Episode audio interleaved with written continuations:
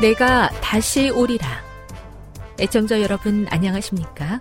여기는 AWR 희망의 소리 한국어 방송입니다. 본 방송은 천국 복음을 온 세상에 전파하기 위해 제7일 안식일 예수 재림교회가 설립한 세계 방송망입니다. AWR 희망의 소리는 유럽, 라틴 아메리카, 아프리카, 러시아, 아시아의 방송망을 통해 전 세계에 복음을 전파하고 있습니다. AWR 아시아 희망의 소리 방송국은 한국어 방송을 매일 5시간씩 송출하고 있습니다. 희망의 소리 방송은 인터넷과 스마트폰을 통해서도 언제나 청취하실 수 있습니다. 들으실 수 있는 인터넷 주소는 awr.org입니다. 유튜브로는 awr 코리아로 검색하시면 됩니다. 이 시간 희망의 소리 한국어 방송과 함께 보람있고 유익한 시간 되시기 바랍니다. 내가 다시 오리라. 여기는 AWR 희망의 소리 한국어 방송입니다. 주파수 안내입니다. 괌에서 송출하는 우리 방송은 한국 표준시로 밤 9시에 9895kHz로 밤 11시에 9800kHz로 다음날 오전 6시에 9695kHz로 각각 1시간씩 방송하고 있습니다. 우즈베키스탄에서 송출하는 우리 방송은 한국 표준시로 밤 10시에 15,670kHz로 타지키스탄에서는 밤 9시에 15,505kHz로 송출하고 있습니다. 애청자 여러분의 많은 청취 바랍니다.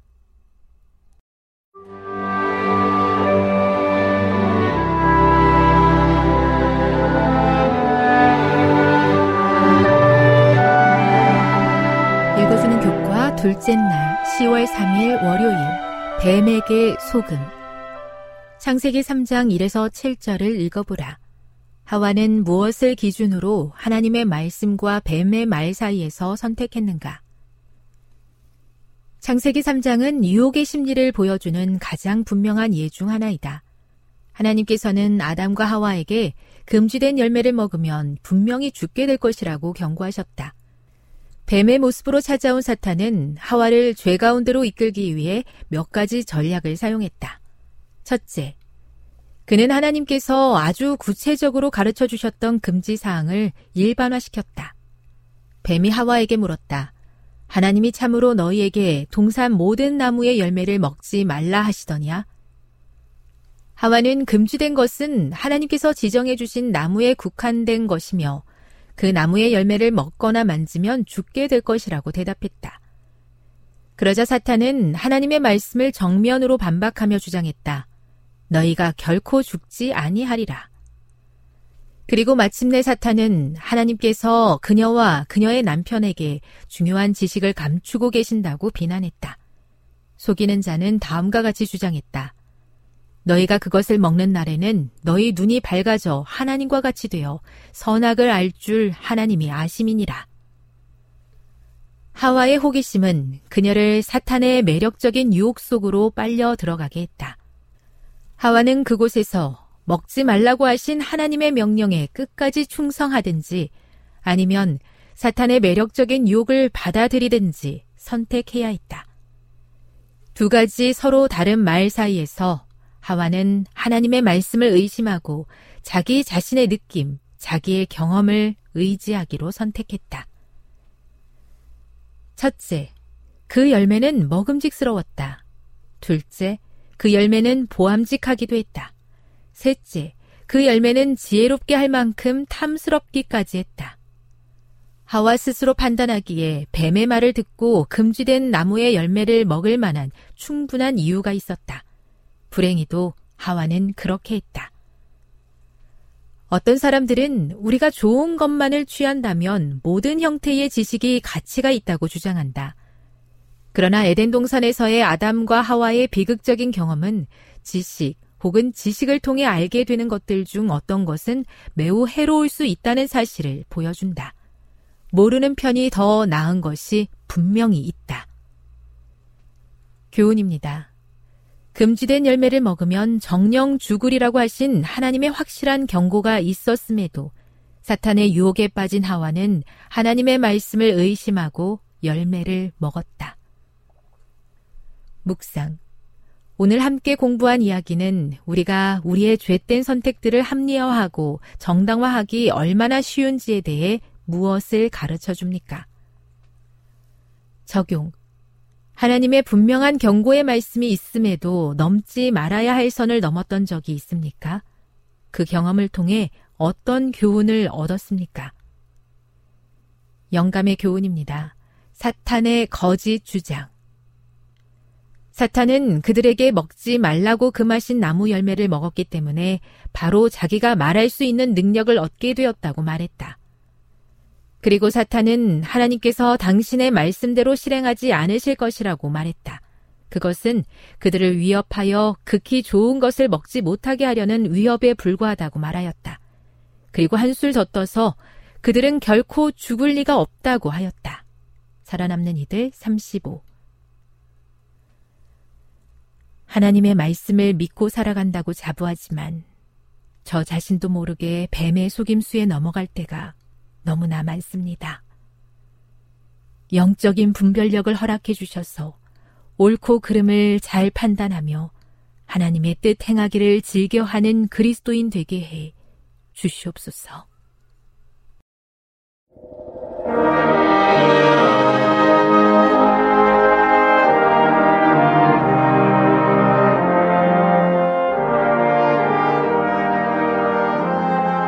희망의 소리 청취자 여러분 안녕하십니까? 다시 읽는 창세기 시간입니다. 오늘은 요셉 이야기를 나누겠습니다. 창세기는 창세기 1장에서 11장까지의 원 역사와 12장에서 50장, 50장까지의 족장사로 나눕니다. 원 역사는 아름다운 하나님의 나라가 죄로 무너지는 슬픈 이야기로 시작됩니다. 아담과 하와의 불순종의 죄로 인해서 하나님과의 관계 파괴가 가인의 형제 살해, 즉 사람과 사람 사이의 관계 파괴로 발전하는 것을 봅니다. 이 죄악은 줄어드는 것이 아니라 세월이 흐르면서 점점 더 확장되며 마침내 온 인류가 부패한 노아 시대와 온 세상이 연합하여 하나님께 반기를 드는 바벨탑 사건으로 원 역사, 즉 창세계 전반부는 그 결론에 이르고 있습니다. 죄된 인간이 세운 세상 나라가 두 번에 걸쳐서 철저히 실패하고 심판받는 예, 이야기가 창세기 3장에서 11장까지의 이야기입니다. 이제 하나님은 여자의 후손인 메시아를 통해서 잃어버린 하나님의 나라를 회복시키시는 이야기가 족장사를 통해서 펼쳐지고 있습니다. 여기에 아담과 하와의 불순종을 절대적인 순종으로 하나님과의 관계를 회복하는 믿음의 조상 아브라함의 이야기가 있습니다. 또한 그의 믿음을 이어받은 후손인 요셉을 통해서 사람과 사람 사이의 온전한 관계 회복, 즉 형제들과의 용서와 화해의 장이 열리게 됩니다. 이러한 믿음의 사람들 때문에 인류가 안고 있는 고질적인 죄악이 해결이 되고 더 이상 악이 침범할 수 없는 말씀으로 다스림을 받는 하나님의 나라가 열리게 됩니다. 요셉과 그 형들의 이야기는 그 시작부터 가인과 아벨의 이야기를 연상시키고 있습니다. 요셉은 형들의 미움을 받습니다. 그 가장 중요한 요인은 아버지의 편애 때문이었습니다. 요셉은 야곱이 일편단심 사랑한 라헬의 첫째 아들이자 노년에 낳은 아들이었기 때문에 눈에 넣어도 아프지 않을 자식이었습니다. 그래서 다른 아들에게는 입히지 않는 비싼 채색 옷을 입혔습니다. 고대 사회에서 옷은 신분을 반영했습니다. 염색업이 발달하지 않은 고대에서 채색 옷은 궁중에서 왕족들이 입는 옷이었습니다. 채색 옷은 아버지의 편에는 물론이고 아버지가 형들은 제쳐놓고 요셉에게 장자권을 상속하려 한다는 의심을 일으키는 상징물이었습니다. 다른 아들들은 양을 치라고 들로 보냈지만 요셉은 채색 옷을 입혀서 집안에 머물게 했습니다. 부모의 편에는 형들의 마음에 깊은 상처를 주었습니다. 처음엔 부러움과 질투였지만 나중엔 분노로 변했습니다. 요셉으로 인해 아버지의 관심과 사랑을 받지 못한다고 느꼈기 때문에 그 나쁜 대상을 제거하고픈 마음이 가득했습니다. 눈앞에 알록달록한 채색옷이 보일 때마다 형들은 속으로 분노했습니다. 이 두 번째는 형들의 허물을 아버지께 일러 바치는 요셉의 행위에 있었습니다. 요셉의 순결하고 의로운 생애는 비행을 일삼는 형들에게 무언의 책망이 되었기 때문에 형들에게 가인과 같은 분노를 일으켰습니다. 디나를 둘러싼 비극적인 사건이 있었을 때 다른 아들들이 보여준 모습을 감안한다면 그들은 아버지 몰래 나쁜 짓을 서슴지 않고 행할 수 있는 자들이었습니다. 형들이 저지르는 죄악에 대하여 침묵할 수 없었던 요셉은 아버지의 권위로 그들을 개심시키려고 아버지께 그 문제를 알렸습니다. 그러나 요셉의 처사는 형들에게 고자질이나 아버지의 앞잡이 노릇하는 것으로 비춰졌습니다. 세 번째 요인으로는 형들에게 불쾌하기 짝이 없는 요셉의 꿈 때문이었습니다. 아버지의 편애 때문에 형들의 시기의 대상이 되었던 요셉은 자신이 꾼 꿈 이야기를 통해 형제들과의 관계를 더욱 악화시켰습니다. 고대 사회에서 꿈이란 신들이 사람들에게 메시지를 전달하는 방법으로 예, 알려졌습니다. 요셉의 꿈은 아브라함이 받은 원대한 계시의 한 부분을 요셉이 맡을 것을 알려주는 것이었습니다. 내가 참으로 우리의 왕이 되겠느냐? 참으로 우리를 다스리겠느냐? 는 형들의 비난은 그대로 그 꿈의 이야기 핵심이 요셉이 왕같이 높아질 것과 형제들의 섬김을 받으리라는 계시였습니다. 요셉의 꿈 이야기는 형들에게 미움과 시기심을 일으켰습니다. 형들의 시기심은 마침내 자기의 동생 요셉을 장사꾼들에게 팔아넘기는 비극을 가져오고 말았습니다. 야곱에게는 엄청난 양떼를 어, 치는데 늘 초원이 부족했습니다. 그런데 세겜은 샘과 목초지가 풍성했기 때문에 요셉의 형들은 세겜으로 양을 치러 갔습니다.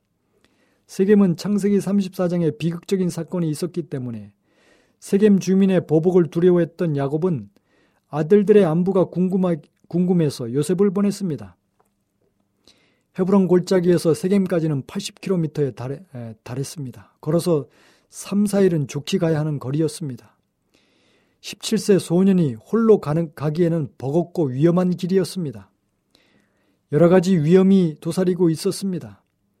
그런데 노인인 아버지가 이런, 이런 길로 귀한 아들 요셉을 보낸다는 무모한 결정을 내린 것은 아마도 숨겨진 하나님의 섭리가 있었던 것이 분명합니다. 요셉의 형들은 요셉이 멀리서 오는 모습을 보고서는 시기심이 가득 차 어, 있던 형제들의 분노가 폭발했습니다. 그래서 그를 죽여서 아무 구덩이에 던져 넣어버리자고 모의했습니다. 그들이 이러한 모의를 한 것은 그를 죽여야만 그가 꾼, 꾼 꿈이 이루어지지 않을 것이라고 생각했기 때문입니다. 절대 그가 꾼 꿈이 현실화되는 것을 막겠다는 의지의 표현이기도 했습니다. 그들은 요셉의 꿈이 이루어지는 것을 막기 위해 이런 일을 저질렀지만 그들의 행동이 오히려 그 꿈을 이루어지게 하는 역할을 하게 되었습니다. 훗날 요셉의 간증이 이 사실을 말해주고 있습니다. 창세기 50장 20절에 당신들은 나를 해하려고 했으나 하나님은 그것을 손으로 바꾸사 오늘과 같이 많은 백성의 생명을 구원하게 하려 하셨나니 라고 했습니다. 이것은 원대한 하나님의 섭리입니다. 하나님은 우리의 슬픔을 즐거움으로 바꾸시는 분이시며 원수들의 음모를 오히려 축복으로 변화시키는 분이십니다. 우리가 이러한 섭리의 신앙을 믿는다면 아무리 커다란 절망과 시련이 와도 낙담할 필요가 없습니다. 그분은 우리의 눈물을 미소로 바꾸시는 분이시기 때문입니다. 먼 이방 땅으로 향하는 약대 상인에게 형제를 파는 것은 자기 손에 피를 안 묻히는 것에 불과할 뿐 다른 형태의 사형이었습니다. 고대 사회에서 노예로 팔려간 사람의 생명과 미래는 알 수가 없습니다. 장자 루벤이 자리를 비운 빈틈을 타서 형제를 상인에게 파는 악행을 주도한 인물은 유다입니다. 그는 나중에 아버지를 속이는데도 주도적인 역할을 합니다. 그래서 형제들은 장자 루벤보다 유다의 말을 듣습니다. 그리고 마친 루벤은 아버지와 형제들에게 인정을 받지 못한 반면에 넷째인 유다는 형제들 사이에 리더십을 발휘합니다. 왜 유다가 요셉을 파는 일에 앞장섰을까요? 루벤은 아버지의 첩 비라를 범한 죄로 인해서 장자권을 상실했습니다. 둘째와 셋째인 시몬과 레위는 창세기 34장에서 세겜 족속을 잔인하게 살상한 범죄로 때문에 장자권에서 멀어졌습니다. 유다는 야곱의 네 번째 아들이었지만 형들이 제각기 아버지의 눈밖에 났었기 때문에 자연히 장자권의 차기 순위에서 가장 근접했습니다. 그런데 막내 동네, 동생뻘 되는 요셉이 아버지의 사랑을 독차지하고 왕이 될 꿈을 이야기까지 하자 가장 많이 분노했을 인물은 유다였을 것입니다.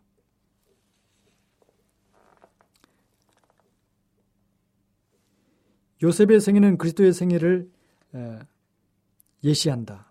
요셉의 형제들을 움직여 그를 노예로 팔게 한 것은 시기심 때문이었다. 그들은 요셉이 그들보다 더 크게 되는 것을 막고자 하였다. 요셉이 애굽으로 팔려갔을 때 그들은 그 꿈의 시, 꿈이 실현될 가능성을 모두 제거했으므로 그들은 더 이상 그의 꿈 때문에 번민할 필요가 없다고 스스로 우쭐했다. 그러나 하나님께서 그들이 행한 일을 가지고 그들이 방해하고자 계획한 바로 그 사건을 실현시키셨다. 이와 같이 유다 제사장들과 장로들은 그리스도를 질투하고 그분께서 그들에 대한 백성의 관심을 앗아가지나 않을까 두려워하였다. 그들은 그분께서 왕이 되시는 것을 방해하고자 그분을 죽였으나 그들은 그와 같이 함으로 그 같은 결과를 가져오고 있었다. 요셉은 애굽의 노예 신세를 통하여 그의 아버지의 가족을 구원한 구세주가 되었다.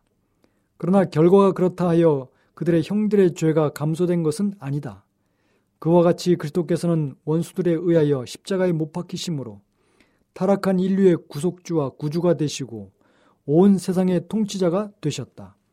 그러나 그분을 살해한 자들의 죄는 하나님의 섭리의 손길이 당신의 영광과 인류의 행복을 위하여 그 사건을 지배하지 않으셨을 때와 똑같이 극악한 것이었다.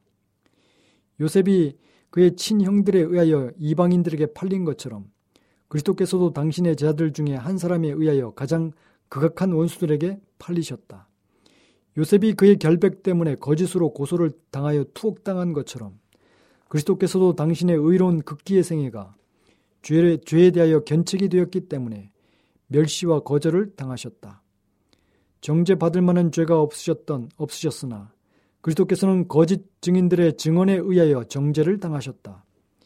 요셉이 불공평과 압제하에서도 참고 온유하게 행한 일과 인류를 어긴 인륜을 어긴 그의 형들을 기꺼이 용서해주고 고상한 자비심을 베푼 일은 구주께서 악인들의 악행과 능력을 불평 없이 참으시고 당신을 살해한 자들 뿐 아니라 당신께 나와 그들의 죄를 고백하고 용서를 구하는 자들을 모두 용서해 주실 것을 예표한다. 빛을 전한 사람들 239에서 240쪽에 있는 말씀입니다. 요셉은 아브라함의 자손, 즉 그리스도의 모형입니다. 요셉은 예수님처럼 사랑받는 아들이었고 하나님의 꿈을 꾸는 자였습니다. 요셉도 예수님처럼 보냄을 받은 아들이었고 가족에 의해 은 20에 이방인 손에 팔렸습니다. 통곡하는 아버지 야곱은 하나님의 심정을 상징합니다. 요셉과 예수님은 가장 깊은 밑바닥으로 내려가 고난을 받는 종이었습니다. 요셉이 두 죄수와 함께 갇힌 것처럼 예수님도 두, 두 죄수 사이에 달리셨습니다. 요셉이 죽음의 감옥에서 추록하여 애굽의 치리자가 된 것처럼 예수님은 죽음을 이기시고 부활하신 후에 우주의 왕이 되셨습니다. 요셉이 사분의 바네야 살리는 자 구원자라는 이름으로 가족과 온 애굽인을 구원한 것처럼 예수님도 온 세상의 구원자가 되셨습니다. 요셉이 원수 같은 형들을 용서하고 화해를 이루어낸 것처럼 예수님도 자기를 죽인 원수들을 용서하시고 세상을 화목케 하는 자가 되셨습니다. 야곱의 시련의 끝은 도대체 어디일까요? 요셉의 죽음은 어, 실종은 야곱에게 삶의 의지와 희망이 무너지는 사건이었습니다.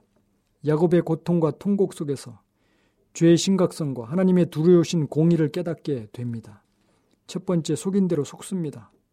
눈먼 아버지를 염소 새끼의 털로 철저히 속였던 야곱이 이제는 아들들의 꾀에 염소의 피를 묻힌 요셉의 채색옷을 보면서 철저히 속습니다. 둘째 장자의 축복을 잃고 울던 에서처럼 장자로 여긴 요셉을 잃고 통곡했습니다. 야곱이 아들들을 속이면서 흘린 통곡의 눈물은 지난날 에서의 눈물을 연상시킵니다. 에서는 장자의 축복을 잃고 울었고 야곱은 장자라고 생각한 요셉을 잃고 울었습니다. 두 사람의 통곡에는 장자권이라는 공통점이 있습니다. 이토록 타인의 눈에 흐르게 한 눈물이 자기의 눈물과 고통이 되는 것을 우리는 우리가 안다면 함부로 남을 괴롭히지 못할 것입니다. 야곱에게 요셉의 죽음은 마치 자기의 죽음과 같았습니다. 야곱은 에서보다 더 크고 긴 시간의 통곡을 했습니다. 그러나 하나님께서는 야곱의 고통에도 불구하고 원대한 하나님의 역사를 진행하고 계셨습니다. 모든 일의 주관자는 하나님이십니다. 요셉의 생명과 안전의 주관자는 형제들이나 상인들이 아니라 전능하신 하나님이셨습니다. 오히려 철저히 고립된 요셉의 인생 가운데서 더 선명한 하나님의 은혜를 볼 수 있습니다. 이집트로 끌려간 요셉은 왕의 신하 시위대장 보디발의 집에 팔렸습니다. 하나님은 요셉을 당대 문명세계 패권 국가인 애굽에서도 가장 권세를 가진 사람의 집에 두셨습니다. 그것은 우연이 아니라 하나님의 섭리였습니다. 하나님은 애굽의 시위대장과 바로의 왕까지도 도구로 사용하시고 어, 계셨습니다. 우리에게 하나님의 눈을 벗어난 상황은 없습니다. 이처럼 요셉의 생애는 철저히 하나님의 섭리가 그의 인생을 주관하고 있었던 것입니다. 마찬가지로 우리의 인생에 일어난 모든 사건들도 하나님의 손안에 있는 것입니다. 그 하나님의 사랑의 손길을 기억한다면 우리는 우리의 인생을 주님께 내어 맡기고 믿음으로 요셉처럼 살아갈 수 있을 것입니다. 지금 여러분께서는 AWR 희망의 소리 한국어 방송을 듣고 계십니다.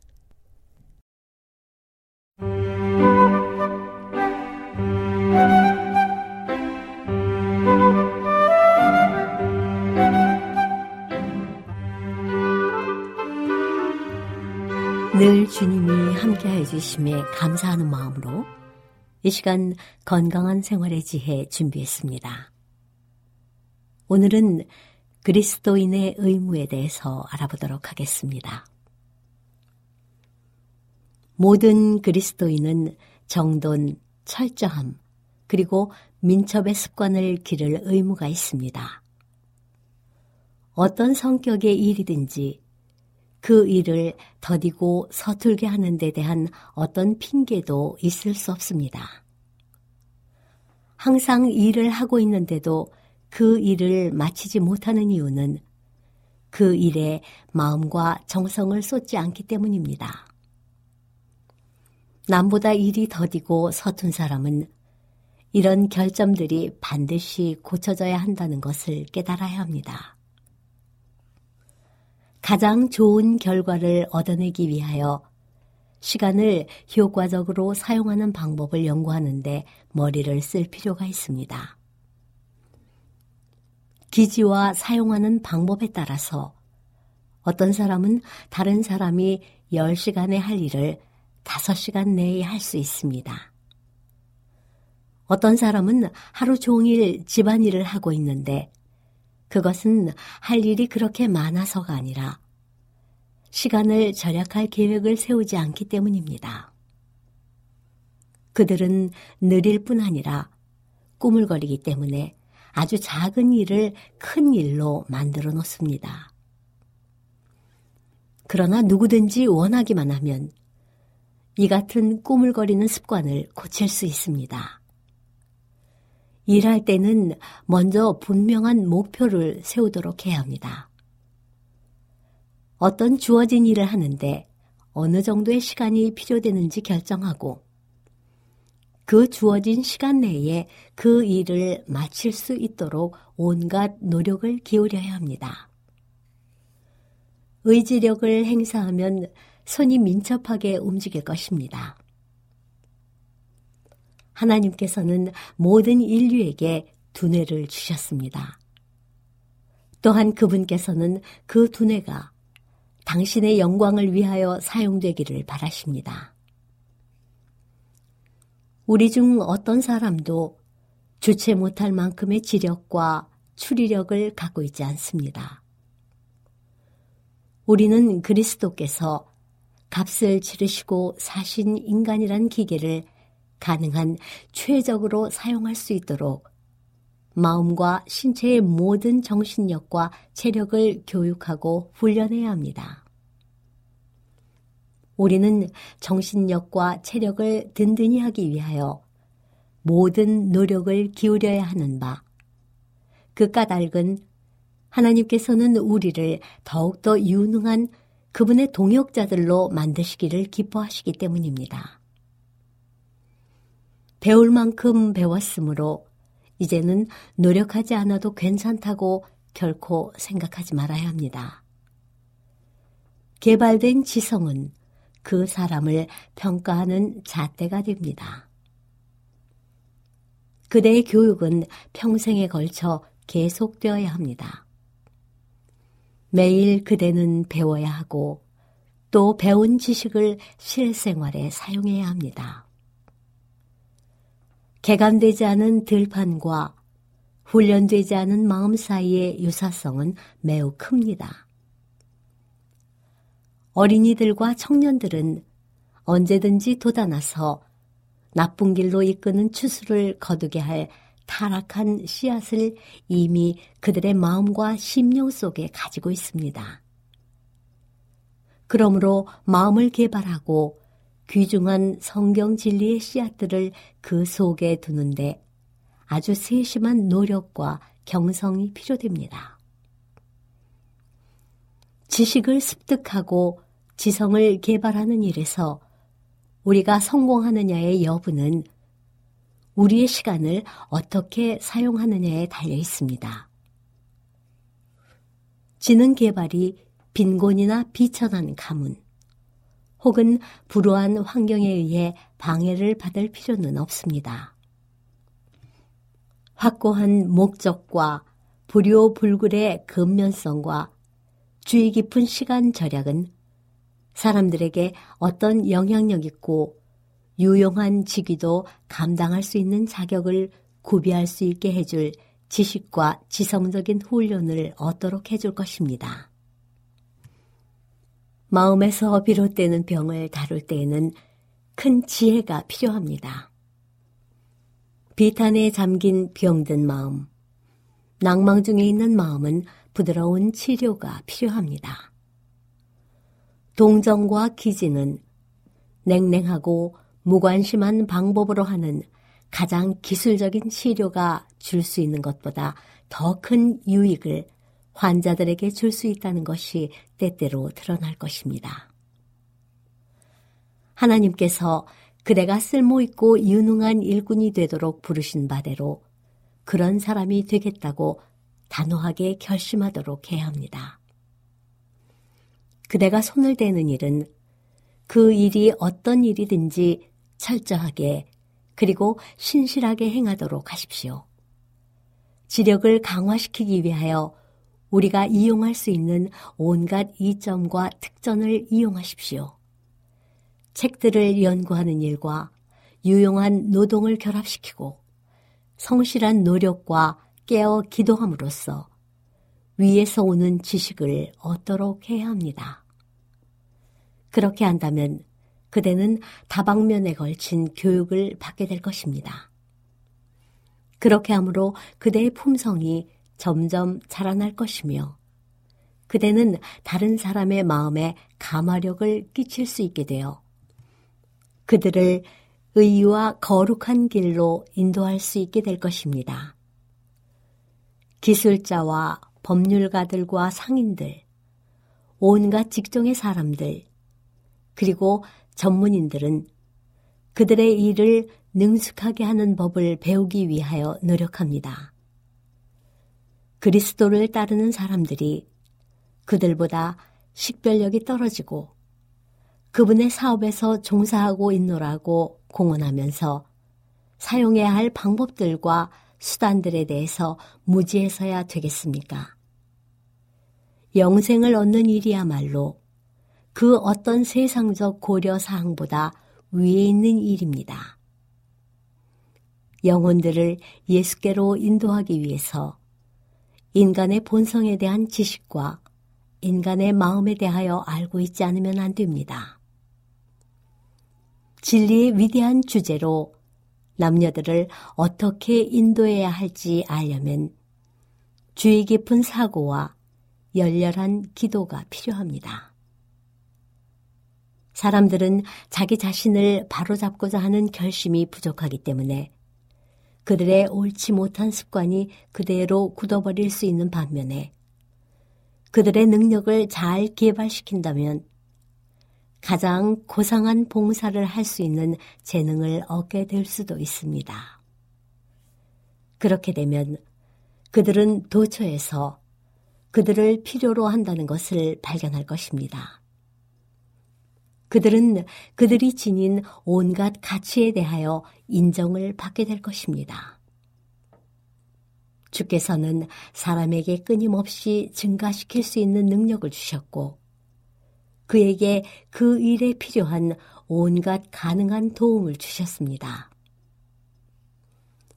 하나님의 준비된 은혜를 통하여 우리는 거의 천사의 탁월성에 이를 수 있습니다. 지금까지 건강한 생활의 지혜였습니다.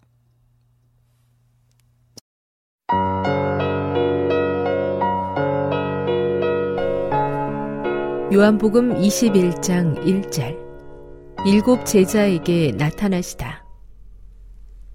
그 후에 예수께서 디베랴 호수에서 또 제자들에게 자기를 나타내셨으니 나타내신 일은 이러하니라.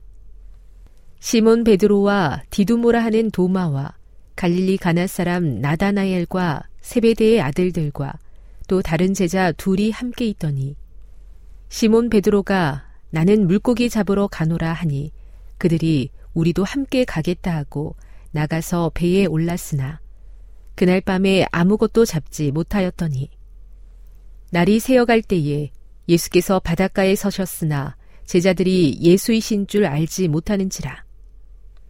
예수께서 이르시되 얘들아 너희에게 고기가 있느냐 대답하되 없나이다. 이르시되 그물을 배 오른편에 던지라 그리하면 잡으리라 하시니 이에 던졌더니 물고기가 많아 그물을 들 수 없더라. 예수께서 사랑하시는 그 제자가 베드로에게 이르되 주님이시라 하니 시몬 베드로가 벗고 있다가 주님이라 하는 말을 듣고 겉옷을 들은 후에 바다로 뛰어내리더라. 다른 제자들은 육지에서 거리가 불과 한 50칸쯤 되므로 작은 배를 타고 물고기 든 그물을 끌고 와서 육지에 올라보니 숯불이 있는데 그 위에 생선이 놓였고 떡도 있더라. 예수께서 이르시되 지금 잡은 생선을 좀 가져오라 하시니 시몬 베드로가 올라가서 그물을 육지에 끌어올리니 가득히 찬 큰 물고기가 백쉰 세 마리라. 이같이 많으나 그물이 찢어지지 아니하였더라. 예수께서 이르시되 와서 조반을 먹으라 하시니 제자들이 주님이신 줄 아는 고로 당신이 누구냐 감히 묻는 자가 없더라. 예수께서 가셔서 떡을 가져다가 그들에게 주시고 생선도 그와 같이 하시니라. 이것은 예수께서 죽은 자 가운데서 살아나신 후에 세 번째로 제자들에게 나타나신 것이라. 그들이 조반 먹은 후에 예수께서 시몬 베드로에게 이르시되 요한의 아들 시몬아 내가 이 사람들보다 나를 더 사랑하느냐 하시니 이르되 주님 그러하나이다. 내가 주님을 사랑하는 줄 주님께서 아시나이다. 이르시되 내 어린 양을 먹이라 하시고 또 두 번째 이르시되 요한의 아들 시모나 내가 나를 사랑하느냐 하시니 이르되 주님 그러하나이다. 내가 주님을 사랑하는 줄 주님께서 아시나이다. 이르시되 내 양을 치라 하시고 세 번째 이르시되 요한의 아들 시모나 내가 나를 사랑하느냐 하시니 주께서 세 번째 내가 나를 사랑하느냐 하심으로 베드로가 근심하여 이르되 주님 모든 것을 아시오매 내가 주님을 사랑하는 줄을 주님께서 아시나이다. 예수께서 이르시되 내 양을 먹이라. 내가 진실로 진실로 내게 이르노니 내가 젊어서는 스스로 띠뛰고 원하는 곳으로 다녔거니와 늙어서는 내 팔을 벌리리니 남이 내게 띠띠우고 원하지 아니하는 곳으로 데려가리라. 이 말씀을 하심은 베드로가 어떠한 죽음으로 하나님께 영광을 돌릴 것을 가리키심이러라. 이 말씀을 하시고 베드로에게 이르시되 나를 따르라 하시니 베드로가 돌이켜 예수께서 사랑하시는 그 제자가 따르는 것을 보니 이는 만찬석에서 예수의 품에 의지하여 주님, 주님을 파는 자가 누구오니이까 묻던 자더라. 이에 베드로가 그를 보고 예수께 여짜오되 주님, 이 사람은 어떻게 되겠사옵나이까? 예수께서 이르시되 내가 올 때까지 그를 머물게 하고자 할지라도 내게 무슨 상관이냐? 너는 나를 따르라 하시더라. 이 말씀이 형제들에게 나가서 그 제자는 죽지 아니하겠다 하였으나 예수의 말씀은 그가 죽지 않겠다 하신 것이 아니라 내가 올 때까지 그를 머물게 하고자 할지라도 내게 무슨 상관이냐 하신 것이로라. 이 일들을 증언하고 이 일들을 기록한 제자가 이 사람이라. 우리는 그의 증언이 참된 줄 아노라.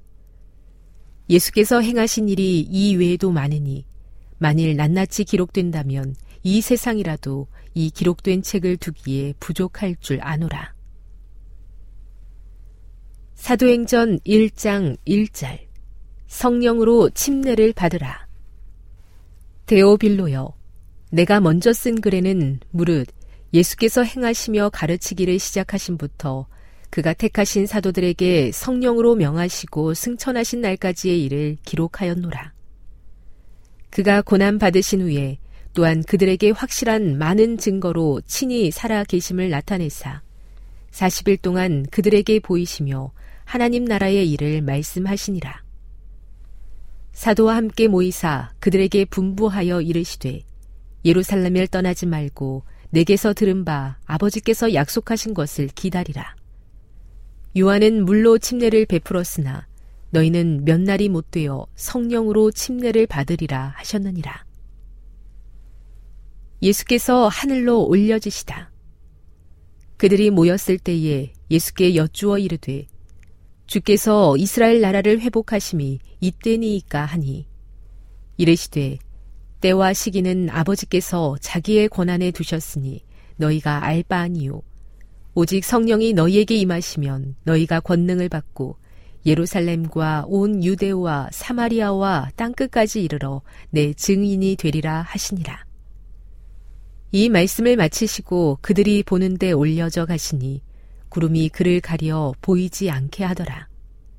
올라가실 때에 제자들이 자세히 하늘을 쳐다보고 있는데 흰 옷 입은 두 사람이 그들 곁에 서서 이르되 갈릴리 사람들아 어찌하여 서서 하늘을 쳐다보느냐? 너희 가운데서 하늘로 올려지신 이 예수는 하늘로 가심을 본 그대로 오시리라 하였느니라. 유다 대신에 마띠아를 세우다. 제자들이 감난원이라 하는 산으로부터 예루살렘에 돌아오니 이 산은 예루살렘에서 가까워 안식일에 가기 알맞은 길이라. 들어가 그들이 유하는 다락방으로 올라가니 베드로, 요한, 야고보, 안드레와 빌립, 도마와 바돌로메, 마테와 및 알페오의 아들 야고보, 셀로신 시몬, 야고보의 아들 유다가 거기 있어 여자들과 예수의 어머니 마리아와 예수의 아우들과 더불어 마음을 같이하여 오로지 기도에 힘쓰더라. 모인 무리의 수가 약 120명이나 되더라. 그때 베드로가 그 형제들 가운데 일어서서 이르되 형제들아 성령이 다윗의 입을 통하여 예수 잡는 자들의 길잡이가 된 유다를 가리켜 미리 말씀하신 성경이 응하였으니 마땅하도다. 이 사람은 본래 우리 수 가운데 참여하여 이 직무의 한 부분을 맡았던 자라. 이 사람이 불의의 삭스로 밭을 사고 후에 몸이 곤두박질하여 배가 터져 창자가 다 흘러나온지라. 이 일이 예루살렘에 사는 모든 사람에게 알려져 그들의 말로는 그 밭을 아겔 다마라 하니 이는 피밭이라는 뜻이라.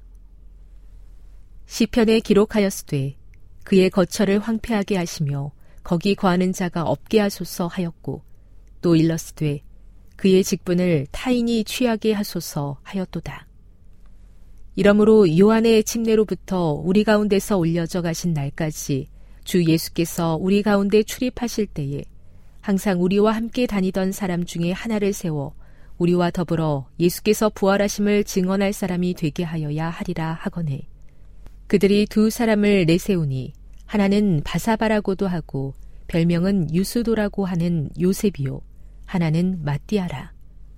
그들이 기도하여 이르되 무 사람의 마음을 아시는 주여 이 두 사람 중에 누가 주님께 택하신 바 되어 봉사와 및 사도의 직무를 대신할 자인지를 보이시옵소서. 유다는 이 직무를 버리고 제 곳으로 갔나이다 하고 제비 뽑아 마띠아를 얻으니 그가 열한 사도의 수에 들어가니라.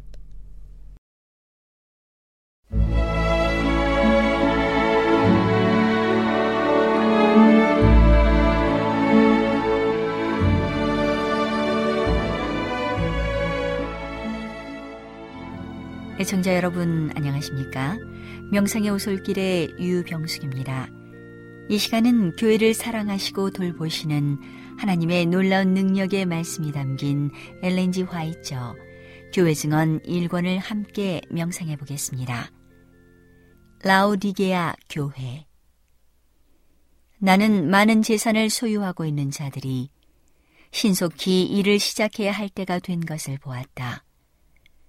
하나님께서 지금 번영하게 해주시는 데 따라 저축할 뿐만 아니라 그분께서 과거에 그들을 번영하게 해주신 데 대해서도 저축해야 할 때이다.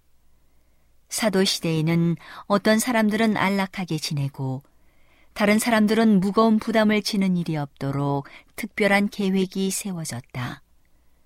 모든 사람들이 여러 가지 재능에 따라 하나님의 교회가 맡은 짐을 꽃같이 나누도록 계획이 세워져 있었다.